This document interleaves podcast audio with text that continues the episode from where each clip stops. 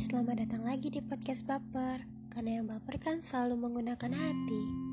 Di episode kali ini aku mau curhat nih. Sebelum aku curhat, aku mau ngucapin terima kasih buat yang udah denger. I hope you enjoy. Enjoy!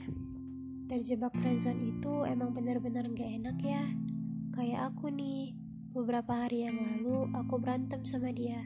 Bisa dibilang ini berantem kami paling parah sih Sampai-sampai dia bilang, gak usah bicara lagi ya sama dia.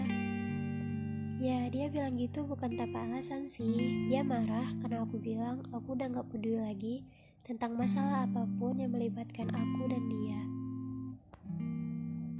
Aku ngomong gitu ya supaya dia berhenti bilang, udah deh gak usah berharap lagi sama aku. Kita cukup berteman aja. Cukup ya. Aku udah capek dengar kata-kata itu, makanya aku bilang pas aku bilang gak peduli, malah dianya marah balik. Gimana ya? Apa sih maunya dia? Susah juga dipahami. Sampai sekarang pun kami masih gak bicara. Ketemu di jalan pun seakan-akan gak pernah terjadi apa pun antara kita. Susah ya.